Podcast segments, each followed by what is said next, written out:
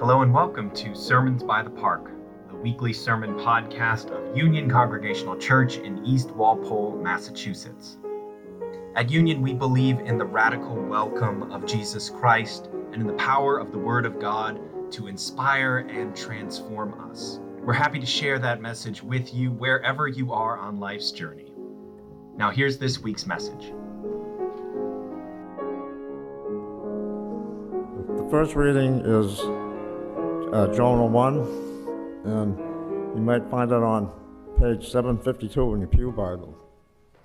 Now, the word of the Lord came to Jonah, son of Amittai, saying, Go at once to Nineveh, the great city, and cry out against it, for their wickedness has come up before me.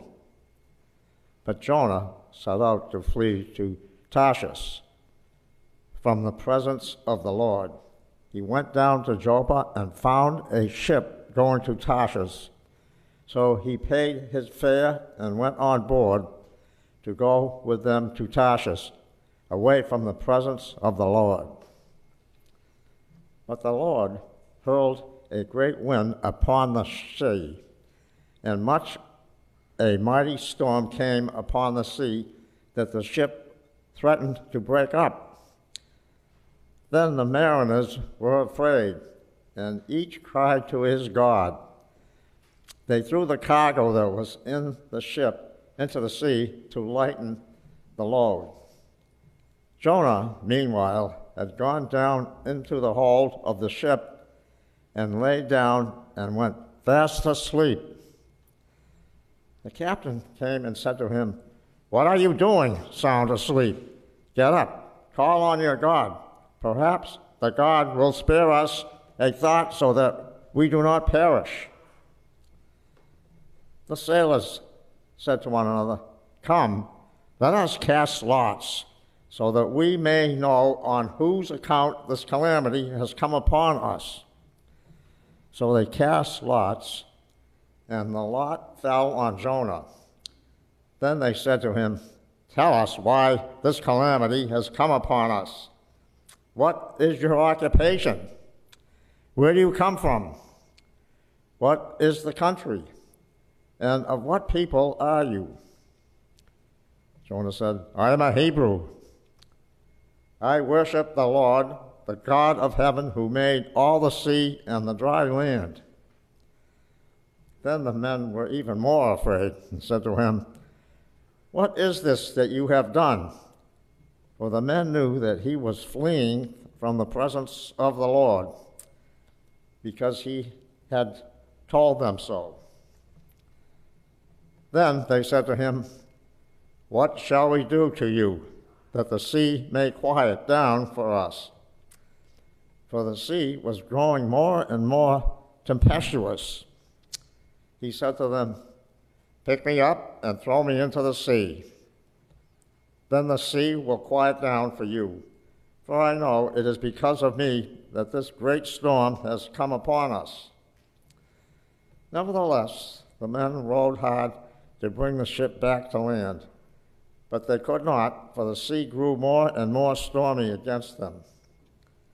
Then they cried out to the Lord, Please, O Lord, we pray, do not let us perish on account of this man's life do not make us guilty of innocent blood for you. O Lord, have done as I pleased you. So they picked Jonah up and threw him into the sea, and the sea ceased from its raging. Then the men feared the Lord even more, and they offered a sacrifice to the Lord and made vows. But the Lord provided a large fish to swallow up Jonah and Jonah was in the belly of the fish for three days and three nights. May God add a blessing to the reading and hearing of this word. Will you join me now in a moment of prayer? Let us pray together. O oh God, you cast us out upon the waters of our days, into the very heart of the seas of life.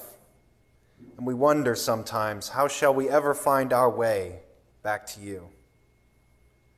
Draw us in, O God. Even when our lives are ebbing away, help us to remember you, to hear you, to pray to you, to be changed. For our salvation surely belongs to you, O God. These words, this moment, they are all a gift of your grace. For all that we are about to receive, may you make us truly thankful. In Jesus' name we pray. Amen. On June 11th, 2021, just off Provincetown, a scuba diver named Michael Packard survived being nearly swallowed by a humpback whale. That's a thing that really happened. He told the Washington Post, Well, I was thinking, this is how you're going to go, Michael. This is how you're going to die in the mouth of a whale. But after about 30 or 40 seconds, he was spit out onto the surface, and his crewmates and folks on the boat all saw him. They saw it happen. They knew it was a whale. And all he suffered were a few bruises and a dislocated knee. And uh, when he was asked, you know, how this would affect him, he said, uh, being nearly swallowed by a whale, I'm going to go right back to diving. As soon as he healed up. And so, for the past 17 months, I have been waiting for the opportunity for the Jonah story to come along so I could share that story with you. Because I love a good dive story. It wasn't three days and three nights in the belly of a great fish, but it really happened. And uh, the takeaway of that story, I think, though, is, is that like most scuba divers, uh, Michael Packard is very even keeled about the whole thing. In fact, uh, this was not a particularly life altering event for him. He was just going to go right back to doing what he had been doing. It did not fundamentally change him as a person. It shows that even something as big and wild as a once in a lifetime uh, event, finding yourself inside of a sea creature, that's not even enough to make someone change. And of course, that's Jonah, too. After three days and three nights, after he prayed to God in thanksgiving for the deliverance that he was hoping to receive, Jonah is spat out on dry land, and he goes to the city of Nineveh that God told him to go to. We're told that the city is three days' walk across. Jonah walks only one day in it, into it, though. His heart is clearly still not into this whole mission to Nineveh. He doesn't make it all the way to the city center. He, he gets in there and he just says seven words, only seven words. He says, 40 days more and Nineveh shall be overthrown. Now, Jonah, son of Amittai, is described as a prophet. But those seven words are a far, far cry from the hundreds of verses we see of words proclaimed by most prophets. And yet, those seven words are all that it takes. The entire city of Nineveh, the whole city from the king all the way down to the livestock in the barns, is uh, described as repenting, as adopting signs of mourning. We hear the king say, Who knows? Maybe God will relent and change God's mind. Who knows? Well, presumably Jonah the prophet would have known, except he never mentioned anything about repentance or forgiveness or any of that stuff. All he said was, 40 days more and Nineveh shall be overthrown. And yet, even though he didn't say it, that's exactly what happens.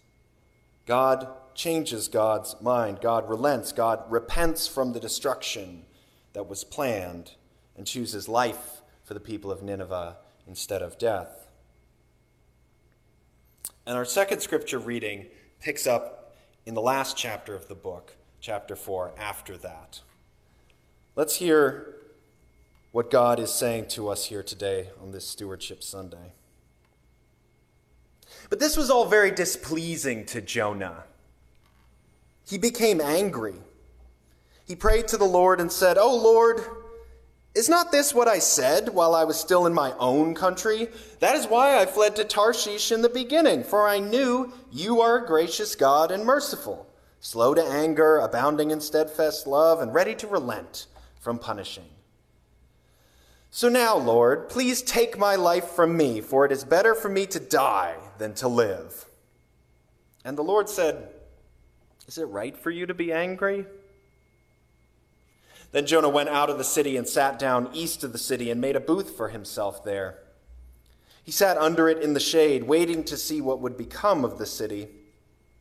The Lord God appointed a bean curd plant and made it come up over Jonah to give shade over his head to save him from his discomfort. So Jonah was very happy about the plant.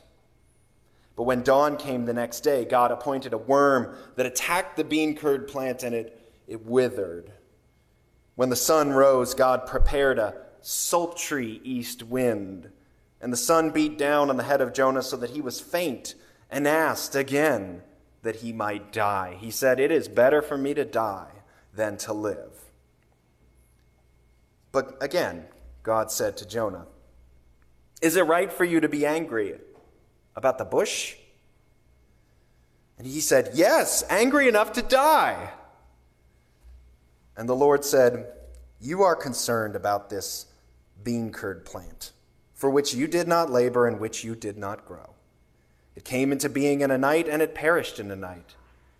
And should I not be concerned then about Nineveh, that great city, in which there are more than 120,000 people who do not know their right hand from their left, and also many animals? And that's the end.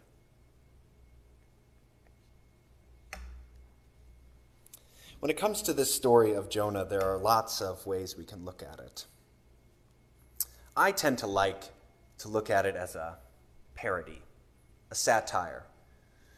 Taylor Swift just came out with a song called Anti Hero. The chorus goes, Hi, it's me, I'm the problem, it's me. That's Jonah.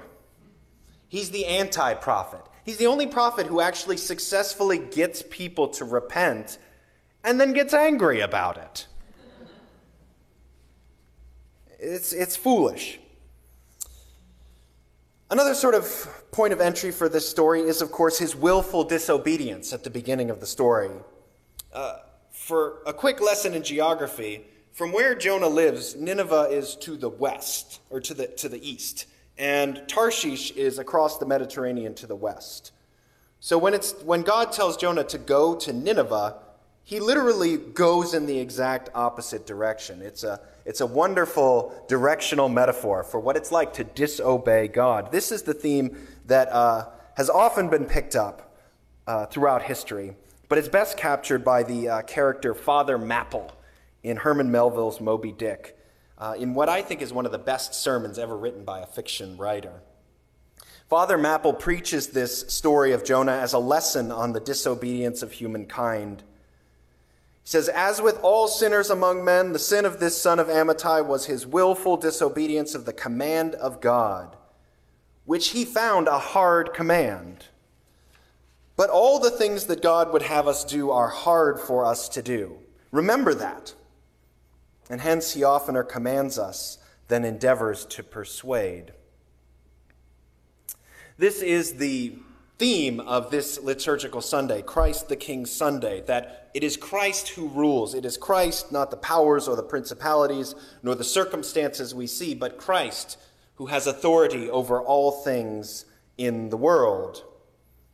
And it is Christ who commands us to do hard things, to feed the poor, to visit the imprisoned, to love our enemies, to befriend the stranger. These are hard things to do, and we have lots of examples of people failing to do them, to see. But of course, as hard as it is to live completely in the way of Christ, it is also foolishness, like throwing yourself overboard on a ship in a storm kind of foolishness, to try and do otherwise. Disobedience and foolishness are certainly central te- themes of this text. But the other important theme is repentance to repent, to change one's mind. The theologian John Calvin says repentance is nothing less than the reformation of one's whole life according to the law of God.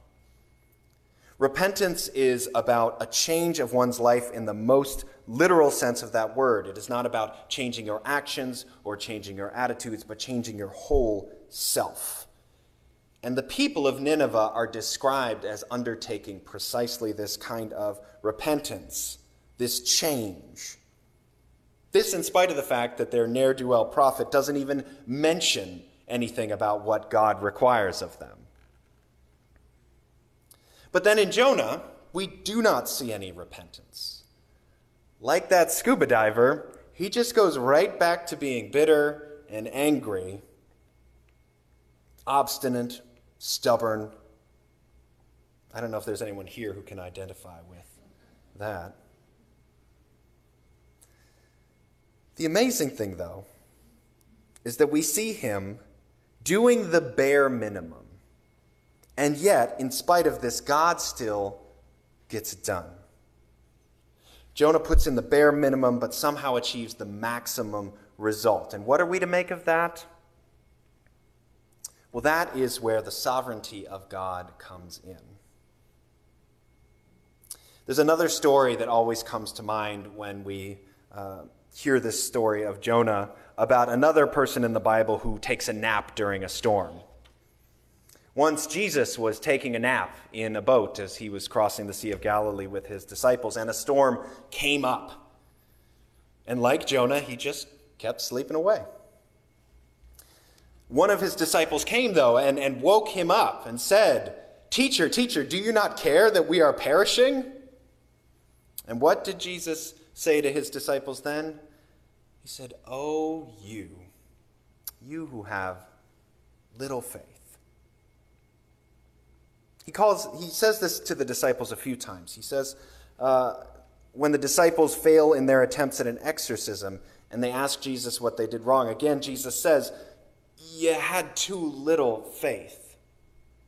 But then Jesus says something really interesting.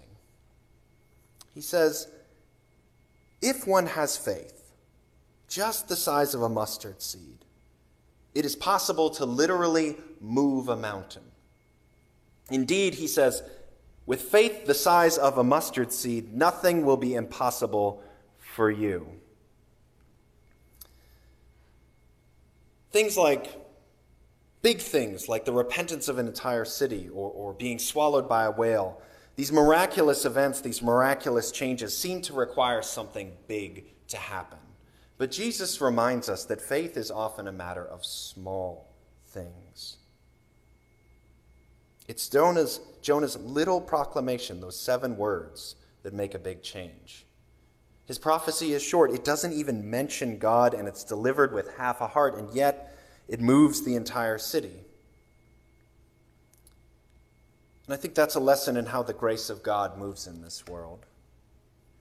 That it doesn't always come in grand gestures or 10 point plans or audacious new ventures. What we, what we hear in Jesus' words is that it's small things, the little hopes, the little prayers that build up the foundation for the impossible possibility of abundant life.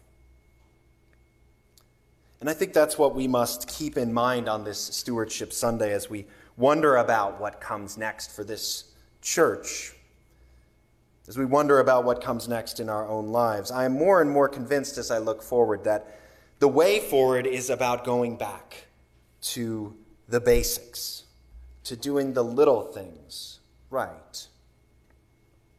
And I want to point out just two of those little things that we can do. One of them is obvious in this season. It's Thanksgiving, after all. Jonah, again, is the anti hero insofar as he is the champion of ingratitude here. God saves the whole city, and Jonah says, Hey, why'd you do that? God provides this bean curd plant and takes it away, and Jonah says, Hey, why'd you do that? He tends to focus on what did not happen instead of what does happen. And I think it's easy in our lives to, to adopt that attitude of disappointment when we focus on what we do not have. But of course, every disappointment is also an opportunity for gratitude. Indeed, every breath we take is an opportunity to breathe in life and breathe out a word of thanks. This story shows that God cares. God cares about every single person in that city, every single animal, even in that city. God cares for all of them.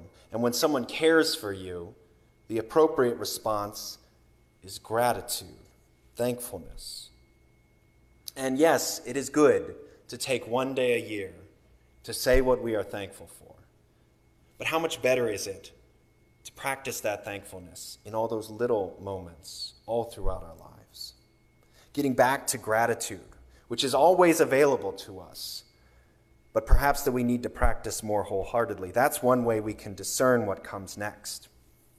And it's connected to the other little thing, a little thing that we have to hold on to. It's just a little thing hope. The world is a, is a ruthless and difficult place. We live in times when many people believe that they cannot make it, that there is no future worth having ahead of us. And it is true, there are big problems in the world today. But those problems seem even bigger when we do not have hope.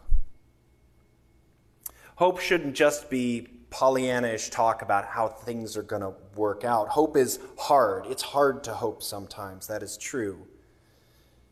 But as with any hard thing, it's best to start small and let it build. So, my hopes for you, for us, for this church, for this season, are relatively small. That we will let God work that change on us together in little ways, in little acts of thanksgiving, little acts of forgiveness, little acts of repentance. The late, great Frederick Buechner once said that hope stands up to its knees in the past and keeps its eyes on the future. In other words, hope is rooted in recognizing what we have, what has come before, with gratitude and looking ahead to what comes next. So, as we look back and give thanks today and this week for all God has done for us, may we remember and may we hope. Amen.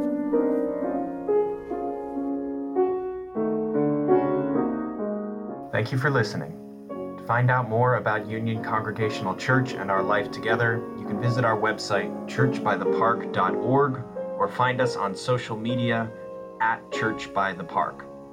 Until next time, may God's grace and peace be with you.